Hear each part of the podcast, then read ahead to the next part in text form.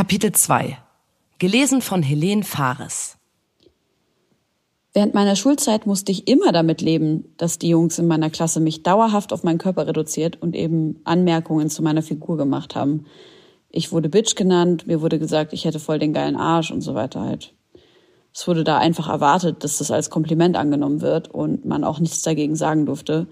Wobei ich meistens auch, um ehrlich zu sein, nicht wirklich wusste, dass ich da auch was dagegen sagen sollte und auch kann mir wurde ja immer wieder klargemacht und auch vorgelebt, dass es normal ist und dass man diese Kommentare und dieses ekelhafte Verhalten einfach zu akzeptieren hat.